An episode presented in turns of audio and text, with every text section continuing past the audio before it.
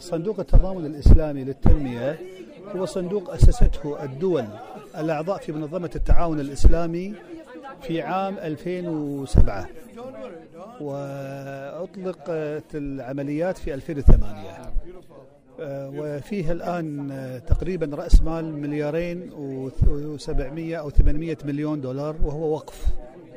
دار بطريقة الوقف بمعنى أن آه، رأس المال محفوظ.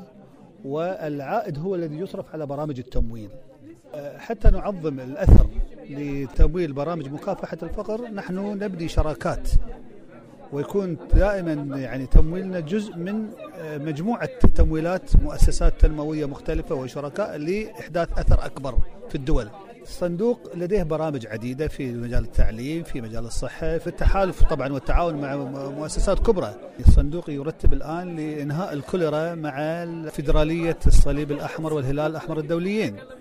نرتب مع مجموعة شركاء في الأمم المتحدة. Education Can't Wait مع ال Global Partnership for Education مع المنظمات مختلفة في أوروبا وفي الدول في تركيا. المنظمات الإقليمية أيضا منظمة يعني ال Education Above All مثلا هذه منظمة إقليمية.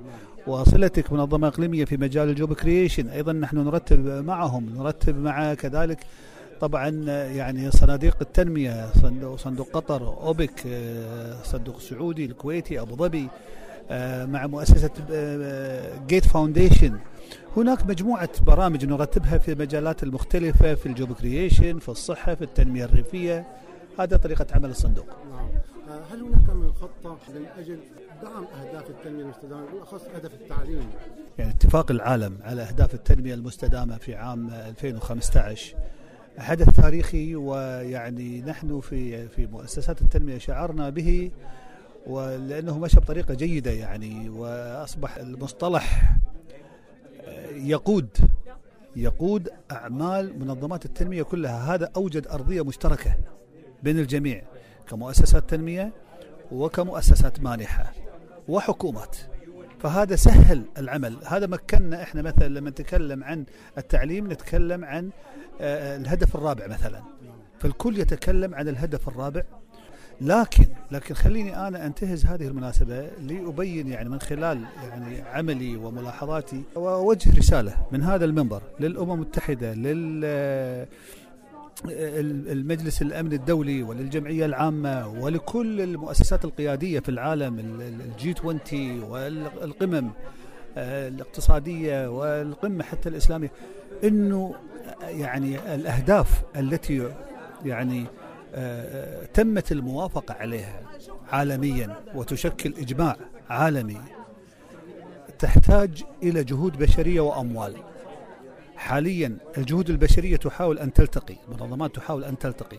حتى الآن لم تصل في رأيي إلى المستوى الذي يؤهلها للوصول إلى أهداف التنمية المستدامة. ما وصلت. لا زالت الجهود متبعثرة لا زالت. وتحتاج إلى مزيد من الربط وهناك دور مهم على المؤسسات القيادية في الأمم المتحدة في البنك الدولي عندنا في البنك الإسلامي. نربط كل الأطراف من المؤسسات الحكومية إلى ال NGOs. الكل يجب أن يترابط حتى تكون عملية لما نتكلم عن الحرب على الفقر هي حرب العالم كله. فيجب أن يكون هناك ترابط لوجستي جيد. من ناحية أخرى التمويل. التمويل لا زال دون المستوى. يعني لا زالت أهداف التنمية المستدامه مثلا off track بالنسبة لأفريقيا. أنا لا أظن انه إحنا إذا استمرينا بجهودنا الحالية وبتمويل إحنا وضعنا أموال. إحنا حط عملنا الوكيشن 100 مليون. رتبنا برنامج ب 400 مليون. الادوكيشن كانت ويت حشدوا الان نص مليار. البنك الدولي وضع 250 مليون.